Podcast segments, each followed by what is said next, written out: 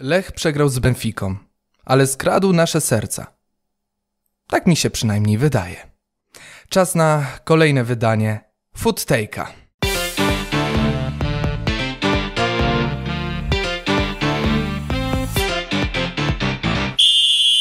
Dzień dobry, a może i dobry wieczór. Witamy Was bardzo serdecznie w kolejnym odcinku Food Take'a w ten jakże tak delikatnie smutny wieczór, biorąc pod uwagę wynik meczu Lecha Poznań z Benfiką, ale z drugiej strony, kiedy obserwowaliśmy grę Lecha, to jednak odrobina, choć minimum tej radości ci młodzi Lechici, głównie ci młodzi, nam dali.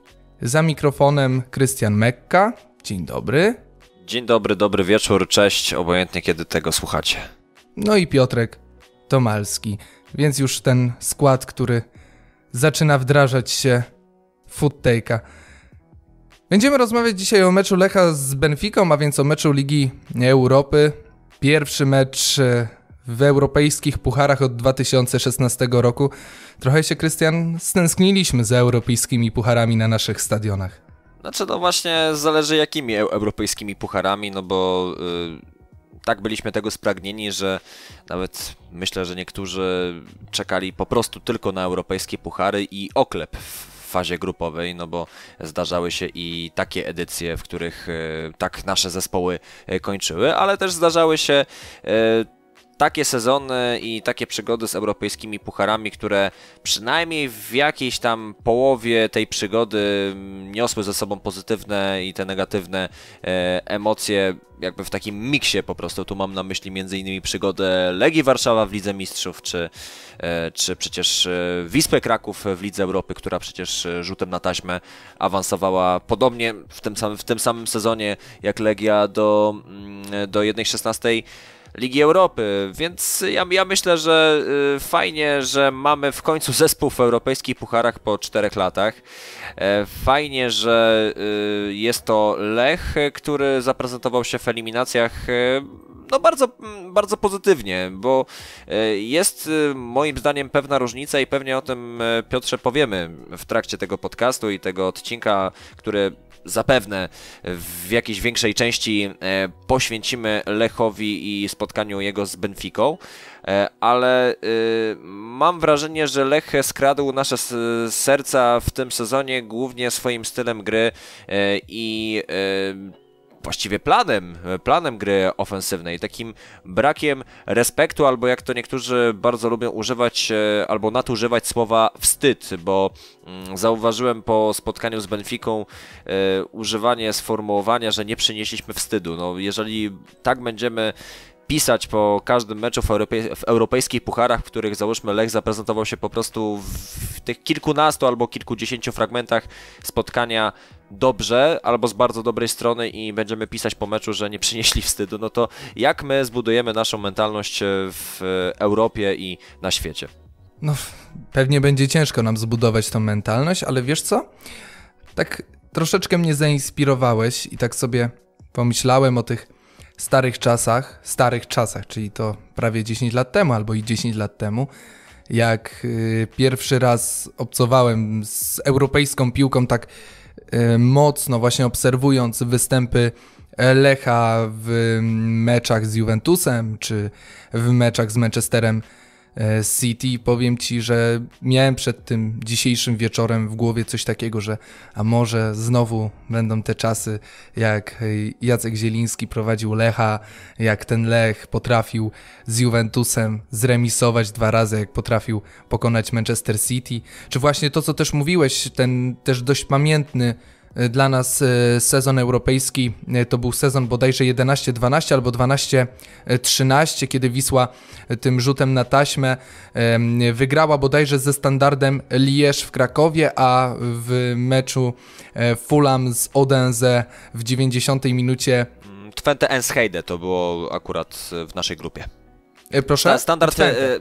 Te, Twente było w grupie, a my odpadliśmy. Wisła Kraków odpadła w 1.16 z właśnie standardem Lierz. Tak, to, to pardonsik. Ja, ja mam do tej pory gęsią skórkę na myśl o tym drugim meczu właśnie Fulham Odense. Bodajże Jimmy Fall nazywał się e, zawodnik, który zdobył gole dla Odense. Komentował to chyba Przemek Pełka i ten jego ryk, później ten ryk e, w Krakowie. Tak, tak, tak. Te, te zbliżenia na płaczących wręcz e, kibiców z radości. A przecież w tym samym czasie Legia również awansowała do 1-16 Ligi Europy i kto by pomyślał, że będziemy musieli na mm, tak piękne chwile później czekać te 4 czy 5 lat, żeby znowu zobaczyć dobrze grający polski zespół w europejskich pucharach. No i doczekaliśmy się mimo, mimo tej porażki, bo tak naprawdę wynik tego spotkania e, nie do końca, tak mi się wydaje, odzwierciedla to, co się działo na boisku, bo w kilku sytuacjach Lechowi brakło szczęścia. W pierwszej połowie po rzucie rożnym zbita przez e, Vlacho Dimosa piłka na poprzeczkę, w drugiej połowie wchodzący przecież z ławki rezerwowych napastnik, e, a więc Kaczarawa, który nie wykorzystał dwóch bardzo, to znaczy jednej w mojej opinii stuprocentowej albo 90% okazji, w tej drugiej już trochę, troszeczkę więcej, więcej miałby problemów, żeby zdobyć gola. Po pierwsze kąt, y, z jakiego musiałby oddać strzał, z jakiego oddał w zasadzie strzał do tego mm, obrońca na plecach, no na pewno nie było to proste uderzenie i kto wie, możliwe, że gdyby w którejś z, tej, w którejś z tych sytuacji Kaczarawa trafił do bramki, to ten wynik tego spotkania wyglądałby troszeczkę inaczej, a tak gol Nuneza w końcówce rozwiał nasze, nasze marzenia.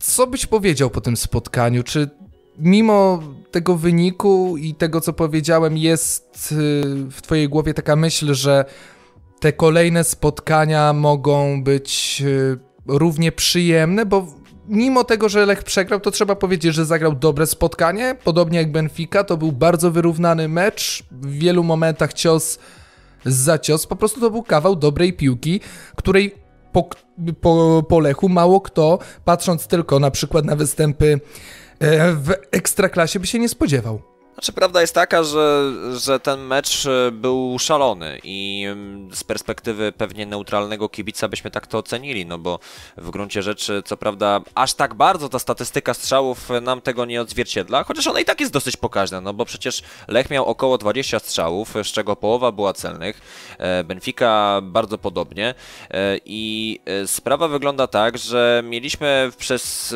większość tej rywalizacji akcję za akcję, to dla dla nas, dla kibiców polskiego zespołu, czy dla tych neutralnych kibiców, myślę, że też Portugalczycy no nie mogli narzekać na emocje, bo cały czas coś się działo, zdarzały się błędy Benfice i zdarzały się także błędy Lechowi, no bo jakby no, przy każdym meczu jest troszeczkę inna historia i, i y, też są r, jakby różne tego przyczyny. Benfica przystępowała do tego meczu y, grając moim zdaniem y, dosyć nowym składem. Y, Pewnie później troszeczkę wspomnimy o tym, jak Benfica zmieniła się w porównaniu chociażby do tych ostatnich sezonów, kiedy stawiali w głównej mierze na swoich zawodników z Akademii. E, natomiast e, no, mieliśmy tutaj m.in. w obronie doświadczonych Nikolasa Otamendiego i Jana Fertonhena, czyli no jednak zawodników, których e, takiej światowej publice polskiemu kibicowi aż tak bardzo nie trzeba mm, przedstawiać, no bo znakomita przeszłość obu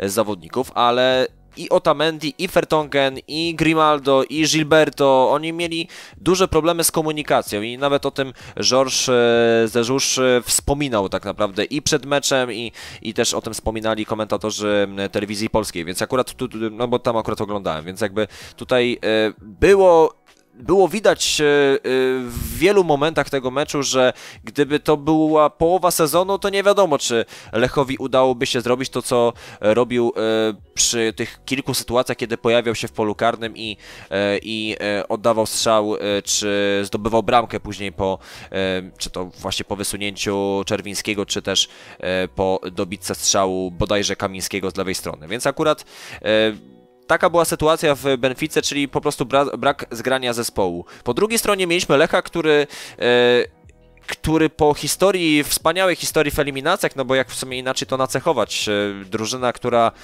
nie tyle, że była skreślana po, przy każdych eliminacjach przez zespół rywala, tyle, że, że po prostu można było postawić taki znak równa się, że były szanse 50 na 50. Czasami pewnie niektórzy kibice przed meczem Charleroi w ostatniej fazie eliminacyjnej też mogli e, powiedzieć, że to Belgowie byli faworytem. Moim zdaniem byli faworytem tamtej rywalizacji, ale totalnie e, im się to nie udało. Lech miał trochę szczęścia i to zwłaszcza przy rzucie karnym i i też akurat w innych sytuacjach e, tamtej drugiej połowy ale y, ten mecz z Benficą pokazał mi na pewno jedno, Piotrek, że Lecha y, będzie stać na wszystko w y, tej fazie grupowej i mam nadzieję, że każdy mecz będzie tak ciekawy, emocjonujący.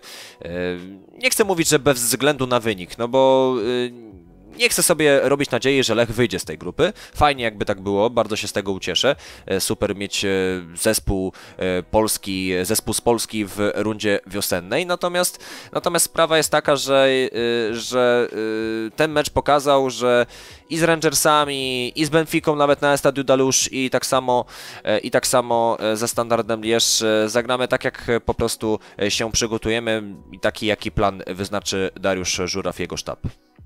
No właśnie, Dariusz Żuraw. To jest też bardzo ciekawa postać. Wiesz co, dzisiaj czytałem e, rozmowę w przeglądzie sportowym z Markiem Śledziem, który e, powiedział taką e, rzecz, że właśnie Dariusz Żuraw jest idealnym trenerem Podlecha z racji tego, że on jest taką ciągłością między szkoleniem młodzieży w Poznaniu, a e, pierwszą drużyną. No bo kiedy spojrzymy nawet na skład Lecha, Puchacz, Kamiński, Moder, Skóraś, wchodzący z ławki Marchwiński, był jeszcze Klubś, był jeszcze Niewiadomski, Szymczak, więc bardzo dużo tej młodzieży. Niektórzy przecież jeszcze kilka miesięcy temu, czy rok temu, grali, nie wiem, w Zagłębiu Sosnowiec, w GKS-ie Katowice jak Puchacz, czy Moder w wypożyczeniu do Odry, do Odry Opole. Skóraś przecież pierwszą połowę poprzedniego sezonu spędził w Rakowie, a więc całkowicie w innych E, miejscach, oni się ogrywali, oni zbierali doświadczenie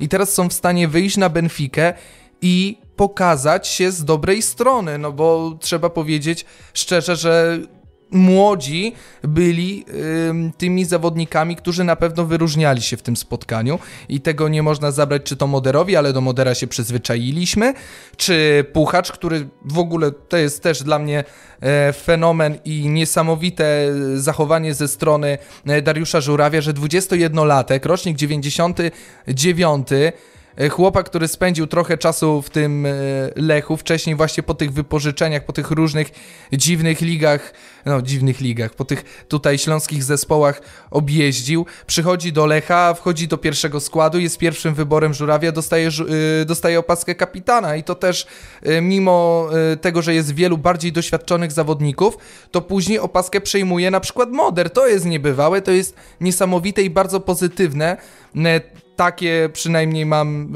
e, zdanie i odnoszę wrażenie właśnie w pracy Żurawia, że on doskonale potrafi e, współpracować z tymi młodymi, a to też e, będzie profitem dla Lecha, bo nawet jeżeli Lech bo może się to zdarzyć, przegra wszystkie sześć spotkań, ale ci młodzi dobrze się pokażą, to będą kolejne pieniądze dla Lecha i Lech będzie mógł iść dalej, bo oni już chyba właśnie z tych samych wychowanków, z tych młodych zawodników zarobili tak policzmy, no grubo ponad kilkanaście, może już nawet to wchodzi w kilkadziesiąt milionów euro. Znaczy wiesz, no prawda, te, też y, myślę, że gdzieś, gdzieś jest trochę pośrodku w tym, co mówiłeś, no bo akurat y, wcześniej kapitanem Lecha był Pedro Tiba i zastanawiam się, jak on na to zareagował oczywiście i, i, i, i tak dalej. Chociaż myślę, że akurat Lech, e, przynajmniej z zewnątrz tak to wygląda, że Lech jest tak na tyle zgranym obecnie zespołem, że e, dla nich liczy się przede wszystkim gra w piłkę i i pozytywny występ w europejskich pucharach, walka o Mistrzostwo Polski i raczej z takimi, takimi sprawami się e, nie za bardzo za, za, zadręczają, no bo e, mówmy się, Puchacz no, jest cały czas młodym zawodnikiem, ale Tymek ma czy Puszka, jako, jako fan rapu, no też mogę użyć jego pseudonimu, jako właśnie też cały czas pewnie amatorskiego rapera. Mam nadzieję, że coś jeszcze nagra, bo potencjał chłopaczyna ma. E, Tymoteusz Puchacz ma fantastyczną mentalność. I to mi się podoba. Jakby poza jego przygotowaniem fizycznym, to, że zasuwa na siłowni, to widać, to można o tym przeczytać w różnych źródłach, że y, na siłowni można go bardzo często spotkać. E, i to, i to się bardzo podoba. I jakby o tym też wiedzą skauci, którzy mm, prawdopodobnie tego Puchacza z Lecha wyciągną za dobre pieniądze, bo y, Tymoteusz Puchacz y, jest zawodnikiem box to box, zawodnikiem z niezłą techniką, e, z dobrą szybkością, z niezłym dośrodkowaniem, z przede wszystkim właśnie tą mentalnością, która e, dzisiaj e, w sporcie i w ogóle w życiu jest bardzo ważna. No, odnaleźć się w pandemii koronawirusa i w chaosie informacyjnym to też trzeba umieć, dlatego e, przetrwają te najsilniejsze jednostki i w życiu, a, a jeżeli chodzi o boisko, no to także właśnie taki Tymoteusz Puchacz. Ja, ja przed meczem powiem Ci szczerze, że mm, za, zadawałem sobie pytanie, to jeszcze a propos tego wstydu, że Lech nie przyniósł wstydu. Zastanawiałem się, czy Lech Lecha, e, czy Lech będzie chciał grać w piłkę e, ofensywnie tak samo jak w eliminacjach zagrał, bo przed meczem zadawałem sobie pytanie, właściwie czemu nie? Z którą drużyną, jak nie z Benficą, która lubi grać w tak teoretycznie, no Ligi Portugalskiej aż, aż tak często nie oglądam, e, nie ukrywam, ale Benfica lubi grać w otwarte karty przez kilkadziesiąt różnych fragmentów e, danego spotkania, więc dlaczego my nie mamy, e, dlaczego my nie mieliśmy odpowiedzieć w taki sam sposób? I właściwie e, jak sobie zadałem takie pytanie i o tym myślałem, to faktycznie to na boisku później wszystko się zweryfikowało, że faktycznie ta Benfica, która oczywiście przerastała nam nas w kilku detalach, a, a jednym z nich było to, że po prostu tam są zawodnicy lepiej wyszkoleni technicznie, z myślę, że nie obrażą się chłopaki z kolejorza, jeżeli powiem, że e, z o wiele lepszą techniką użytkową przede wszystkim.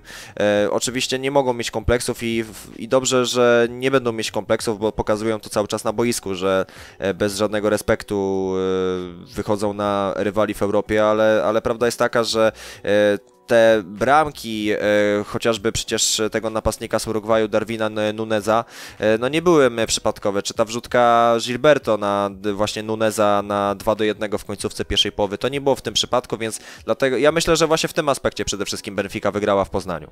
No wiesz, no też z drugiej strony, jak tak przeglądam ten skład Benfiki, widzę te nazwiska, widzę Vertongena, który nie tak dawno grał w finale Ligi Mistrzów, Widzę Otamendiego, który nie tak dawno grał też w Anglii.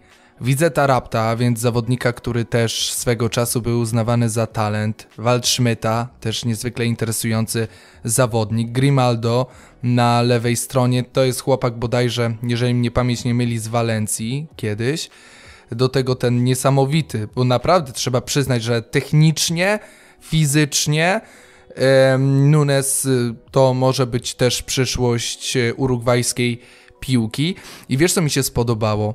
Właśnie to, co też mówiłeś, że Lech absolutnie tutaj nie było żadnej, wiesz, Przyjeżdża do Poznania jeszcze kilka lat temu finalista Ligi Europy, który też rzutem na taśmę przegrywał puchar, bo pamiętamy bramkę Branisława Iwanowicza e, w jednym finale, w innym finale rzuty karne, które zadecydowały, że Sevilla, a nie Benfica podniosły e, trofeum Ligi Europy. Przyjeżdża utytułowany też w Portugalii zespół, który jest, no bądźmy szczerzy, to jest nadal dość duża marka w Europie i oni się ich nie boją.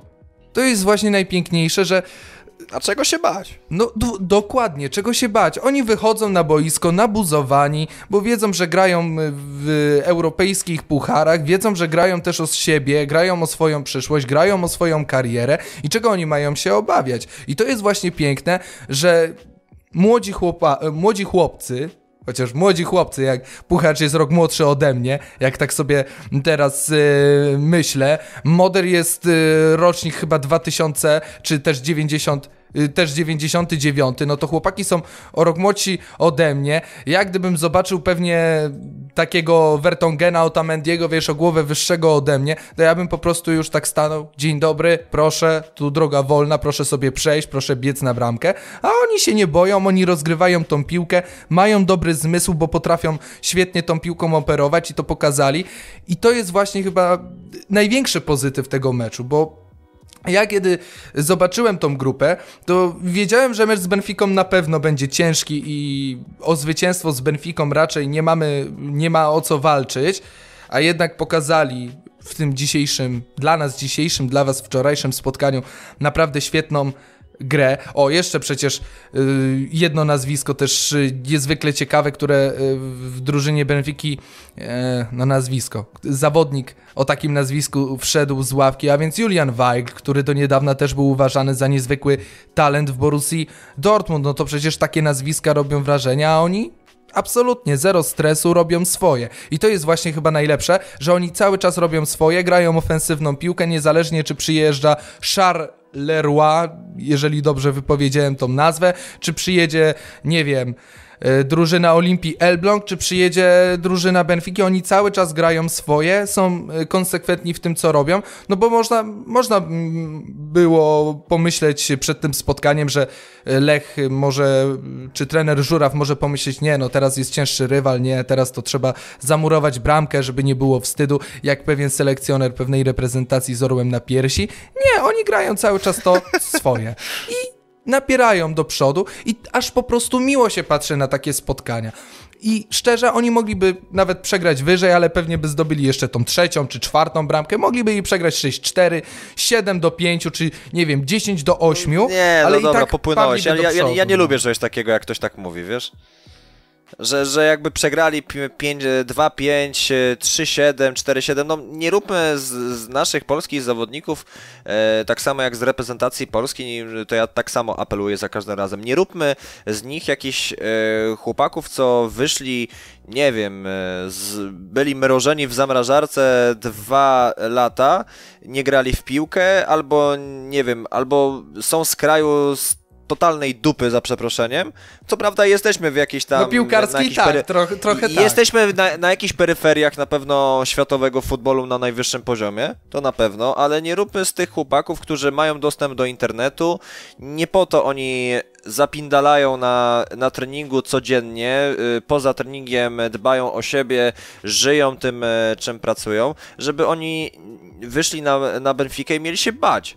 No, no umówmy się, to, to są jakby takie dosyć proste sprawy, e, które no właśnie mm, nad którymi piłkarze, sportowcy pracują z psychologami także i także pracują nad tym trenerzy, żeby no, nie zachowywali się chociażby jak, no taki przykład akurat z zagranicy powiem, ale myślę, że on e, będzie dosyć często poruszany w najbliższym czasie i zresztą jest już w, w Niemczech on poruszany i podniósł to m.in. też Michał Trela e, z Nuance Sportu. Mianowicie postać Luciena Favra w Borussii Dortmund. To jest gość, e, to jest trener, który oczywiście ma za sobą bardzo dobrą przeszłość, jeżeli chodzi o kluby niemieckie. Też zaliczył ciekawy epizod e, w lidze francuskiej, bo on e, pracował z, e, z Niceą, tak? I zdobył, jeżeli dobrze pamiętam, czwarte miejsce. Udało mu się awansować do, awansować do europejskich pucharów. W Niemczech natomiast miał Hertę, którą wyciągnął z czarnej dziury i udało mu się utrzymać Hertę.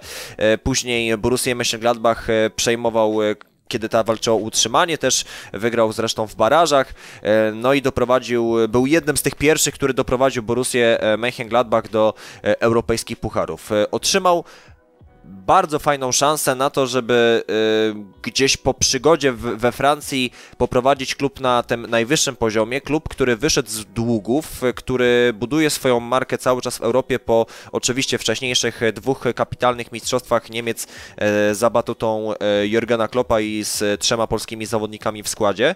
E, ale Lucien Favre po prostu się boi Lucien Favre w najważniejszych momentach e, panikuje moim zdaniem i taki najświeższy przykład, który przychodzi mi do głowy, to był mecz ostatni Super Pucharu Niemiec e, pomiędzy Bayernem Monachium, a właśnie Borussią Dortmund.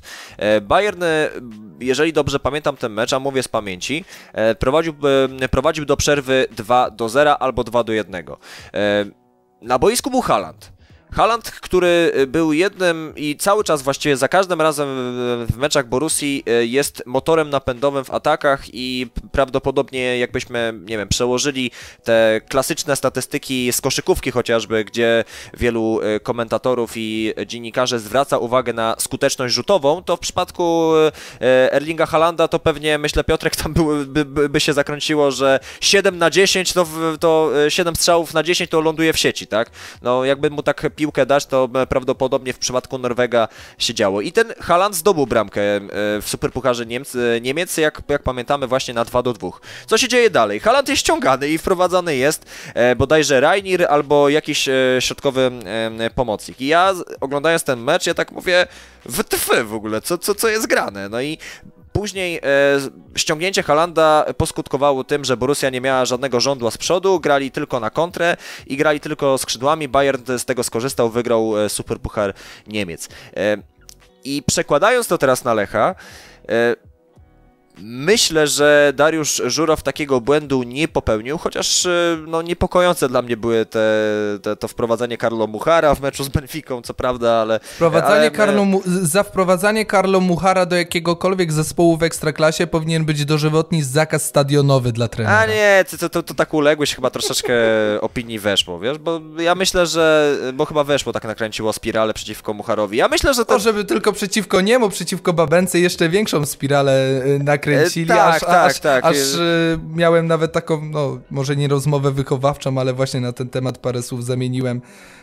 z trenerem Rakowa, że to, to troszeczkę była przewaga, bo prze, y, prze, przesada, bo też Marek Papszun musiał tłumaczyć nie tylko mi, ale między innymi Wojciechowi Ko, Kowalczykowi to, że Babenko mimo wszystko jest potrzebny Rakowowi, Nieważne, że później wyleciał z klubu, ale jednak w tamtym momencie był, był potrzebny w drużynie no Rakowa. tak, znaczy bo bardziej mówię o tym, że nie, niektórzy po prostu potrafią nakręcić taką spiralę beki i później przekrzywiona jest, mm, przekrzywiona jest ocena zawodnika, załóżmy w tym przypadku. A Karlo Muchar uważam wszedł na boisko, obronił się, miał zrobić to, co zrobił, czyli przecinał ataki i e, miał naprawdę dobre momenty, jeżeli chodzi o grę ofensywną, przynajmniej z tego, co e, kojarzę. I i co y, jakby w przypadku Dariusza Żurawia? Dariusz Żuraw, on się po prostu nie boi, on swoją mentalnością, pewnością siebie, pracą z młodzieżą, o której ty wspomniałeś, ale też y, tym, czego on się nauczył, między innymi, znowu wrócę do Niemiec, ale no jednak Dariusz Żuraw przez 7 lat y, występował w Hanowerze 96. Tam trenował go Ralf Rangik, a więc no człowiek, którego ty z pewnością kojarzysz i, po, i kibice piłki nożnej no, muszą kojarzyć tę osobę, no bo to jest człowiek, który doprowadził do rewolucji taktycznej i w ogóle myśli szkoleniowej w Niemczech, tak? I e, on był e, trenerem Hanoweru 96 i nawet w wywiadach e, Żuraw e, mówi o tym, że Ralf Rangnick e, właśnie jest jego inspiracją, ponieważ e, Rangnick doprowadził w końcu w Niemczech do futbolu na tak i Aż mi wąs wyrósł od tej wypowiedzi, wiesz? I też właśnie, żeby przede wszystkim się nie łamać, jeżeli tracisz bramki. A Lech to zrobił. Lech tracił bramki właściwie za każdym razem i się nie złamał. I to właśnie było cenne i myślę, że będzie cenne w ogóle w Lidze Europy, no bo tak jak mówiłem wcześniej, no oczekuję trudnych spotkań, ale myślę, że po Lechu możemy się totalnie wszystkiego spodziewać. Krystian zrobił tak dużą wycieczkę, prawie jak wycieczkę z Mekki do Medyny. Ale wiesz co, tak... Mahomet? Y, wiesz co, ja tak się teraz zastanawiam, bo y, jakiś czas temu rozmawiałem z no, jedną z ważniejszych postaci górnika z Zabrze lat 70., y, czyli z kapitanem tamtej drużyny, który grał w finale Pucharu Zdobywców Pucharów, czyli z panem Stanisławem Oślizbą. I on powiedział mi coś takiego, że międzynarodowe spotkania kosztowały ich sporo wysiłku y, i przez to ucierpiała liga. Górnik wówczas nie zdobył nawet Mistrzostwa Polski. Nie wydaje ci się, że jest dosyć duża rozbieżność między Lechem z Europy a Lechem z polskiej ligi, bo niby Lech gra to samo w każdym spotkaniu. Gra ofensywnie, ładnie dla oka, ale kiedy wychodzi w Europie, to jest w stanie osiągnąć dobry wynik, tak jak właśnie w tych y, meczach eliminacyjnych, czy nawet yy, nie jest to najgorszy wynik, biorąc pod uwagę całość tego spotkania, właśnie to z Benficą, a kiedy wychodzi w meczu ligowym, to często dostaje w tą swoją przysłowiową czapkę i Lech no, w polskiej lidze raczej nie ma aż tak y, dobrych i wspaniałych wyników i na pewno kibice z Poznania oczekiwaliby troszeczkę więcej niż dwa zwycięstwa w sześciu meczach i dziewiąte miejsce w tabeli. Nie wydaje ci się, że ta E, właśnie, jak ci się wydaje, z czego wynika ta rozbieżność? Czy to jest to, że nasza liga jest zupełnie inna niż te wszystkie europejskie zespoły i Lech gra trochę zbyt europejsko, jak na polskie warunki, gdzie dość często widzimy toporną czasami grę, nastawioną na siłę, na yy, twardą walkę w środku yy, pola czy na bokach y, i przez to Lechowi nie idzie najlepiej w Europie, bo jak pamiętam sezon 10-11, y, czy to za Jacka Zielińskiego, czy za José Mari Bakero, to Lech też miał problemy w lidze polskiej, ale w Europie robił wynik, nawet bym powiedział, że troszeczkę ponad stan.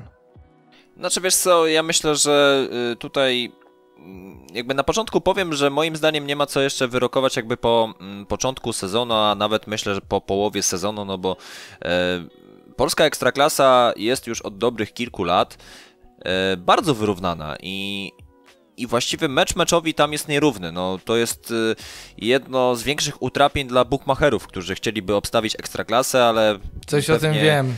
No właśnie, pewnie nieraz obstawiłeś i, i, jest y, święta zasada, ekstraklasy i polskiej piłki się nie obstawia, ponieważ no, no cholera wie po prostu, co tam się wydarzy. Wiesz, ja dostałem zadanie z redakcji, żeby obstawić wyniki. Do tej pory redakcja nie chce na mnie patrzeć, bo trafiłem tylko dwa, dwa, y, dwa kluby, które wygrały mecze, resztę, resztę nie trafiłem i to dość rozbieżnie, bo stawiłem na Stal Mielec, a wygrała Wisła Kraków 6-0, nie? Ja myślę, że akurat y, ja mam, ja mam zawsze w kwestii bookmacherki y, dwie hipotezy. Pierwsza jest taka, że najlepiej grają w nią y, nieinteresującą się mm, piłką nożną kobiety.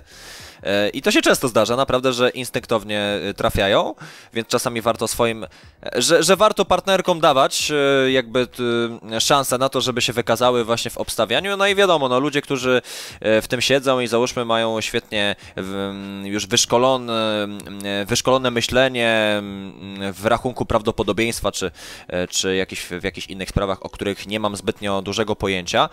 Ale wracając, Lech ma dopiero 6 spotkań za sobą, oni przegrali dwa mecze właściwie na własne życzenie, w, nie tyle w końcówkach, ale co jednak w takich kluczowych sytuacjach, bo ja zawsze mówię, że, e, że w, zwłaszcza w piłce nożnej e, w piłce nożnej mecz trwa 90 minut, jakby to jest banał, ale, ale fakt faktem e, w ciągu 90 minut może się wiele wydarzyć, a w takim meczu z Benficą chociażby bardzo wiele się działo i naprawdę nie wiem, co by się wydarzyło, gdyby Benfica zdobyła trzecią bramkę przed tym, jak Lech wyrównał stan rywalizacji e, bodajże w 50 minucie. E, przecież e, z linii bramkowej e, wybijał tam piłkę Dejewski bądź Cerno Markowicz.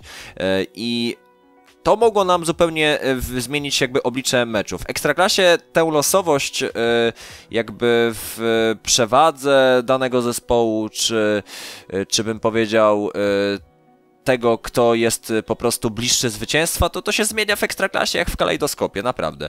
I Lech może dominować w tych meczach, e, Lech może mieć e, kilka słabszych momentów i załóżmy z tych kilku słabszych momentów e, taka Jagiellonia i Zagłębie Lubin e, skorzystało, czy e, też inne zespoły, które mm, dzieliły z Lechem punkty, no bo jak wspomniałeś Lech ma 8 punktów po 6 meczach i właściwie pełny kompromis, jeżeli chodzi o bilans zwycięstw, remisów i porażek, a więc po dwa w obu tych sprawach. Ale też jakby tutaj właściwie oddam Ci głos, ale jakby mm, powiem jedno zdanie, jestem ciekaw, co, e, co, co na to powiesz, bo e, my mamy tendencję do tego, że jeżeli mamy zespół w europejskich pucharach, a my mamy tutaj Lecha, który moim zdaniem pod względem potencjału zespołu nie ma najlepszego zespołu w Polsce, bo uważam, że taki lepszy zespół ma chociażby Legia Warszawa, która totalnie z tego nie skorzystała ostatecznie. E, I i my od tego Lecha co? Oczekujemy, że oni grają w fazie grupowej i oni co, już będą w tej chwili wygrywać i pokazywać swoją dominację i, ben, i będą takim, nie wiem, chociażby szeryfem y, ty, Tyraspol w, w Polsce? No, trudno tego oczekiwać. Bardzo trudno tego oczekiwać, bo no, to co mówisz, no, Legia, potenc- jeżeli chodzi o potencjał zespołu, ma na pewno większy i co roku ta Legia ma prawdopodobnie największy potencjał wśród zawodników dodali, dodając do tego też y, młodzież, która też coraz częściej puka do drzwi pierwszego zespołu, choć wydaje mi się, że jednak potencjał młodzieży w Poznaniu jest troszeczkę, troszeczkę wyższy niż e, w Legii, ale właśnie Legia nie jest w stanie z tego potencjału skorzystać, bo ona prawdopodobnie źle od złej strony zaczyna budowanie zespołu. W sensie takim, że ciągle zmienia się tam koncepcja. Raz jest tak, trener tak. E, A, dajmy na to Romeo, e, Romeo wielki e, Jozak, który ściąga swoich zawodników. Chwilę później jego asystent przejmuje zespół, a po asystencie przechodzi kolejny, Ricardo Sapinto. On sobie ściąga swoich zawodników. E, z Sapinto rozwiązywany jest kontrakt, przychodzi Wukowicz, Wukowicz buduje zespół i też zostaje wyrzucony za troszeczkę gorsze wyniki, zresztą z czym się nie zgadza dość mocno w jednym z wywiadów, bodajże dla sportowych faktów, czy dla innego portalu udzielił ostatnio wywiadu i nie zgadzał się z tą decyzją. Teraz przychodzi Czesław Michniewicz, on będzie teraz budował ten zespół i wydaje mi się, że raczej nie ma tutaj dużych szans na to, żeby osiągnąć sukces z racji tego, że ostatnie kilka lat spędził jako selekcjoner, a selekcjonerzy nie wszyscy są w stanie ponownie przestawić się z trybu ligowego na reprezentacyjny i odwrotnie. Wyjątkiem jest tutaj Waldemar Fornali, który świetnie odnalazł się jako trener e, ligowy. Ale też potrzebował czasu. Oczywiście, więc możliwe, że, że Michniewicz też będzie potrzebował czasu, ale w Legii tego czasu na pewno nie dostanie, bo Legia musi mieć sukces na już. W Poznaniu owszem też są spore naciski na, na sukces, y, głównie ze strony kibiców i to nie może dziwić, no bo jednak Lech w ostatnich latach zdobywał to Mistrzostwo Polski, czy Puchar, czy Superpuchar, y, czy grał też w tych europejskich pucharach, czy to w fazie grupowej, czy też dalej, więc y, troszeczkę te oczekiwania są inne, ale inne jest też myślenie prezesów Lecha. I to jest właśnie jedna z tych ciekawszych rzeczy, że w Polsce jest trochę mało takich prezesów myślących długofalowo. To znaczy, nawet jeżeli początek żurawia nie był najlepszy w Lechu, to jednak pozwolili mu budować drużynę według jego widzimisię, według jego pomysłu i ta drużyna w perspektywie czasu przy, Przepraszam, Adam, wiem, że mnie zaraz zamordujesz za słowo w perspektywie czasu, ale z czasem ta drużyna zaczęła faktycznie dobrze funkcjonować i przynosić te małe bądź większe sukcesy, jak właśnie ten awans do fazy grupowej. Jest niewiele klubów w Polsce, które myślą długofalowo. Jest Górnik, który trzyma Marcina Brosza jako trenera przez 4 lata i on buduje zespół według siebie. On awansował z klubem do e, ekstraklasy, on e, zrobił europejskie puchary e, w Górniku On teraz e, też całkiem nieźle prowadzi zespół, choć wielu ekspertów twierdzi, że ten zespół został przeczytany. Podobne działanie jest w Częstochowie, gdzie w przyszłym roku będzie pięciolecie pracy Marka Papszuna, więc jest kilka takich zespołów, które myślą długofalowo z takim pomysłem na przyszłość, że to nie ma być sukces na już i koniec y, i po prostu jak trener zacznie przegrywać, to go zwalniamy, tylko myślą w perspektywie kilku lat, że on będzie w stanie wyciągnąć zespół na wyższy poziom, on będzie w stanie dać kibicom atrakcyjną grę, on będzie w stanie wprowadzić młodych zawodników y, do zespołu, czy ściągnąć ciekawych, młodych też graczy, którzy będą mogli odejść z klubu za grube miliony, a w Legii właśnie tego myślenia, tak mi się wydaje, Dariusz Mioduski po prostu nie ma i nie stara się myśleć w ten konkretny sposób i to jest właśnie ta główna różnica między Lechem, e, Lechem czy właśnie tymi wymienionymi jak Górnik czy Raków zespołami, a Legią. E, a oczekiwania względem Lecha wydaje mi się, że i tak będą rosły bo, bo kibice po prostu tego, tego oczekują. Kibice oczekują sukcesu, więc na pewno te oczekiwania względem Lecha e, z każdym kolejnym meczem e, w europejskich pucharach, w eliminacjach do Ligi Europy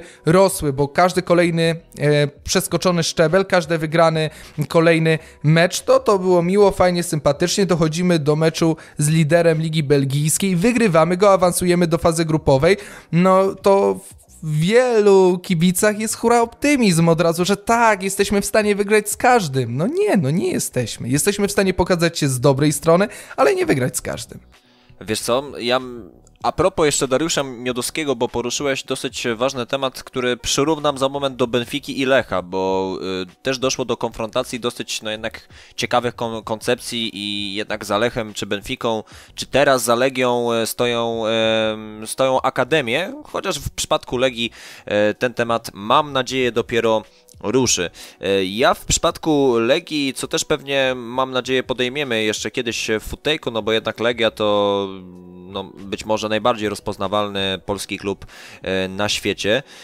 I powiedziałem sobie kiedyś, że ja, ja już się na Dariusza Mioduskiego nie nabiorę, że ja już nie wierzę w jego pomysły, tam budowanie koncepcji było zmieniane, tak jak zresztą wcześniej wspomniałeś, 3-4 razy. Była koncepcja chorwacka, portugalska, nie wiadomo jeszcze jak, jaka, to też... Sześciu trenerów w ciągu czterech lat. Tak Sześciu trenerów w ciągu czterech lat do, dokładnie. Krzysztof Stanowski dobrze to określił, że e, tam nie przytoczę dokładnie tego, bo nie pamiętam jak to nazwał. Akurat e, pan Krzysztof ma, ma dosyć duży dar, jeżeli chodzi o, o celne nazywanie, jakby takie celne tytułowanie pewnych spraw, czasami do przesady aż. I ale ja bym to nazwał takim castingiem dla gości, którzy chcieliby być trenerami. No i fakt faktem, e, w ostatnich latach w Legii tych trenerów było tak de facto, nie wiem, może Jeden, Jacek Magiera. Ale Jacek Magiera też e, w kwestii doświadczenia no, nie mógł zbyt wiele powiedzieć o sobie, jeżeli chodzi o ten najwyższy poziom. Ale Jacka Magierę zapamiętam na pewno e, właśnie za bardzo podobną rzecz, za co szanuję teraz Lecha, e, czyli za po prostu plan gry ofensywnej i defensywnej i to, że Legia nie bała się w Champions League Realu, e, Sportingu, e, czy też Borussii Dortmund, pomimo tego, że przegrywała z, z nimi mecze, czy remisowała, czy też e, wygrywała ale y, ja mam nadzieję, że się nie pomylę, ale mam wrażenie, że w, w Legii w tej chwili dzieje się coś interesującego, że ta przygoda, która no, niestety znowu zakończyła się w eliminacjach totalnym krachem z Karabachem, albo Bachem z Karabachem, żeby było Ojej, do rymu. jakie to było suche. Wody! I ja myślę, że, że coś się zaraz e, tutaj zmieni. Czesław Michniewicz otrzyma w mojej opinii dużo czasu od e, Dariusza Mioduskiego na to, żeby zbudować e, pierwszy zespół po swojemu, żeby Czesław Michniewicz poprzez swoje doświadczenie z pracy z młodzieżową reprezentacją Polski, żeby w końcu ktoś zainteresował się na poważnie tą nową zbudowaną akademią, żeby nawiązał współpracę taką o wiele bardziej ścisłą. Nie, wy, nie wykluczam tego oczywiście, że to Wukowicz robił, no bo Wukowicz jako legionista to raczej raczej zakładam, że on to robił, ale Michniewicz ma większy posłuch na pewno niż Aco Wukowicz. I, i akurat myślę, że y, trener Michniewicz y, tutaj będzie miał y, wolną rękę, ma też naprawdę bardzo konkretny sztab, który no, w kwestii analizy w Polsce to myślę, że mm, Michniewicz i jego, jego sztab przeganiali w innych trenerów w niektórych patentach na pewno i to się musi Legii opłacić. Po prostu wierzę w Michniewicza i wierzę, że Legia e, w końcu awansuje do europejskich pucharów w przyszłym sezonie i nie będzie potrzeby, albo nie będzie tej nagłej reakcji Dariusza Miodowskiego, że znowu zmieniamy coś i, no bo wtedy akurat to myślę, że raczej e, dla, no jednak pana Dariusza powoli droga będzie wolna i powoli będzie trzeba było sobie zrobić przerwę po prostu od piłki e, i, i tak dalej. W przypadku Lecha i Benfiki, Legia może im dorównać ale to Lech w tej, w tej chwili kosi hajs za akademię i za swoich zawodników i też celny scouting, no bo przecież Kamiński nie jest de facto wychowankiem Lecha, tylko jest wychowankiem e, Sząbierek Bytom, tak? No ktoś go wypatrzył jednak na tym Śląsku, tak? E, zresztą ostatnio też dopiero się o tym dowiedziałem, że właśnie e, on jest z twoich rejonów w ogóle. Foodtruck pewnie ci to podpowiedział. Tak, właśnie Foodtruck mi to podpowiedział. Wczoraj oglądałem że... właśnie ten odcinek wieczorem, także, także wiem no, o czym no, mówisz, ale ze Śląska jest wielu Ale, ale, ale świetny chłopak, no. naprawdę, to też trzeba powiedzieć i jakby od razu no jakby no cenię te programy Food Trucka, bo jakby mm, pokazują piłkarzy z innych stron zupełnie, tak, takich całkowicie prywatnych, głównie przez pewnie otwartość i znajomość e, z nimi właśnie prowadzących Łukasza Wiśniowskiego i e, Maćka Polkowskiego. Benfica ma swoją akademię. ale mogę e, Kuby, ale, ale Maciek Polkowski to kto inny. no mówię, że Kuba. Sorry. W każdym razie Benfica i Lech mają w tej chwili akademię, które koszą hajs. Benfica no to robi już od dobrych kilkunastu lat, a pewnie od 2005 roku, ten ich, e, ich słynny Benfica Campus e, w Seychelles. Ale zauważ, to taka też sprawa, na którą nie wiem, czy zwróciłeś uwagę i nie wiem, czy tak analizowałeś sobie skład Benfiki, jak ja zrobiłem, ale Benfica chyba w tej chwili budując taki skład, a nie inny, e, a więc oparty w połowie albo większości na doświadczonych jednak zawodnikach, takich ogranych już na e, poziomie, oni, no wydaje mi się, że oni chcą po prostu zrobić coś więcej i wykroczyć poza Ligę Portugalską, tak w końcu, albo może inaczej, no bo Benfica była w finale, e, finałach Ligi Europy, ale teraz, no być może taki ruch ma poskutkować tym, że w końcu wygrają coś. No, bardzo możliwe, no ale z drugiej strony jak patrzę na skład Benfiki i widzę jednego Portugalczyka w składzie, to mi się robi słabo, bo ja widzę po prostu taką Krakowie Portugalii, że tak to porównam do, polskiego do polskich warunków, nie? Ja nie byłem zaskoczony w ogóle, bo powiedz mi, czy widziałeś kiedyś e, tak naprawdę Benfikę, która, no jakby nie, nie oprę tego na liczbach, bo jakby tego nie przygotowałem, ale e, pamiętasz Benfikę, która miała, nie wiem, ca- większość składu albo cały skład Portugalczyków? Nie, no bo tam był Luis Ją przecież tak, czy Jardel, którzy byli Brazylijczykami, no to tak, wiesz, no, no ale Brazylia jeden, raczej no wiesz, Portugalia no, tam No ja bym wolał trochę, troszeczkę, mniej więcej tak jak robi właśnie to Lech, bo mamy tak, Polak, Bednarek, Czerwiński, Dejewski, Kamiński, Moder, Puchacz, Skóraś. To jest 7 na 11. 6 na 11 z danego kraju i dodatkowo zagranicznych zawodników. Dla mnie pełna zgoda, ja to biorę. Y, bo to jest y, po pierwsze rozwijanie swojej młodzieży przy bardziej doświadczonych zagranicznych zawodnikach, bo wydaje mi się, że gdybyś postawił koło y, obok Vertongena jakiegoś młodszego, młodego obrońcę portugalskiego z wychowanka Benfiki, który jest dużym talentem, to możliwe, że bardzo wiele by się w czasie właśnie takich spotkań razem z Vertongenem po pierwsze by się zgrali, po drugie byłby to benefit dla tego młodego chłopaka, bo gra z bardzo doświadczonym kolegą, który ma już za sobą wiele występów, czy to w Premier League, czy to w Lidze Mistrzów i na pewno też przy nim mógłby yy, wyrosnąć, a tak wchodząc z ławki to jednak nie jesteś w stanie aż tyle rzeczy się nauczyć, jak yy, grając w pierwszym składzie od początku do końca. No tak, to jest, to jest prawda. Też e, tak kończąc pewnie temat Benfiki i też pewnie kończąc powoli podcast, e, dowiedziałem się ta, takiej ciekawostki, która pewnie przyda się chłopakom z granic sportu, ale że Benfica podpisała e, kilka lat temu partnerstwo dotyczące wymiany wiedzy z e, San Francisco 49ers, a więc zespołu NFL i San Francisco Giants z MLB, a więc e, w tym przypadku baseball, dla tych mniej akurat e, obeznanych w tematach amerykańskich amerykańskich. A powiem Ci, że to jest e, bardzo cenna informacja, chociażby dla takiego Lecha, który by chciał pewnie, no, marzy o tym od wielu lat, zresztą o tym też pewnie Legia marzy i marzyła o tym Wisła Kraków e, wcześniej, że żeby nawiązywać wszelkiego rodzaju, rodzaju partnerstwa, partnerstwa i łączenia e, z innymi klubami na świecie. Akurat myślę, że w tym To znaczy przypadku... Legia miała już e... kiedyś coś takiego, bodajże... Tak, z, jedną... z Corinthians. Z Corinthians, a nie z Fluminense? A może Flum Fluminense? Bo Zresztą chyba trafiał... z, z, tego dealu y, przyszedł Gierme, tak? Dokładnie. Dokładnie. Musiałbym sobie sprawdzić, ale wydaje mi się, że to było Fluminense, bo kojarzy mi się możliwe, herb, możliwe. ale możliwe, że się mylę. Y, więc... Znaczy wymiana, wiesz, wymiana wiedzy po prostu w kwestii chociażby scoutingu czy budowania akademii, tak, ale też właśnie perspektywa z inny, innej dyscypliny. E, w tym przypadku, no jednak Amerykanie, no, no muszą mieć fachowe podejście do młodzieży, no bo jednak oni draftują, tak, i, i ściągają e, zawodników, którzy dopiero co skończyli e, college albo co dopiero, kurczę, skończyli liceum de facto.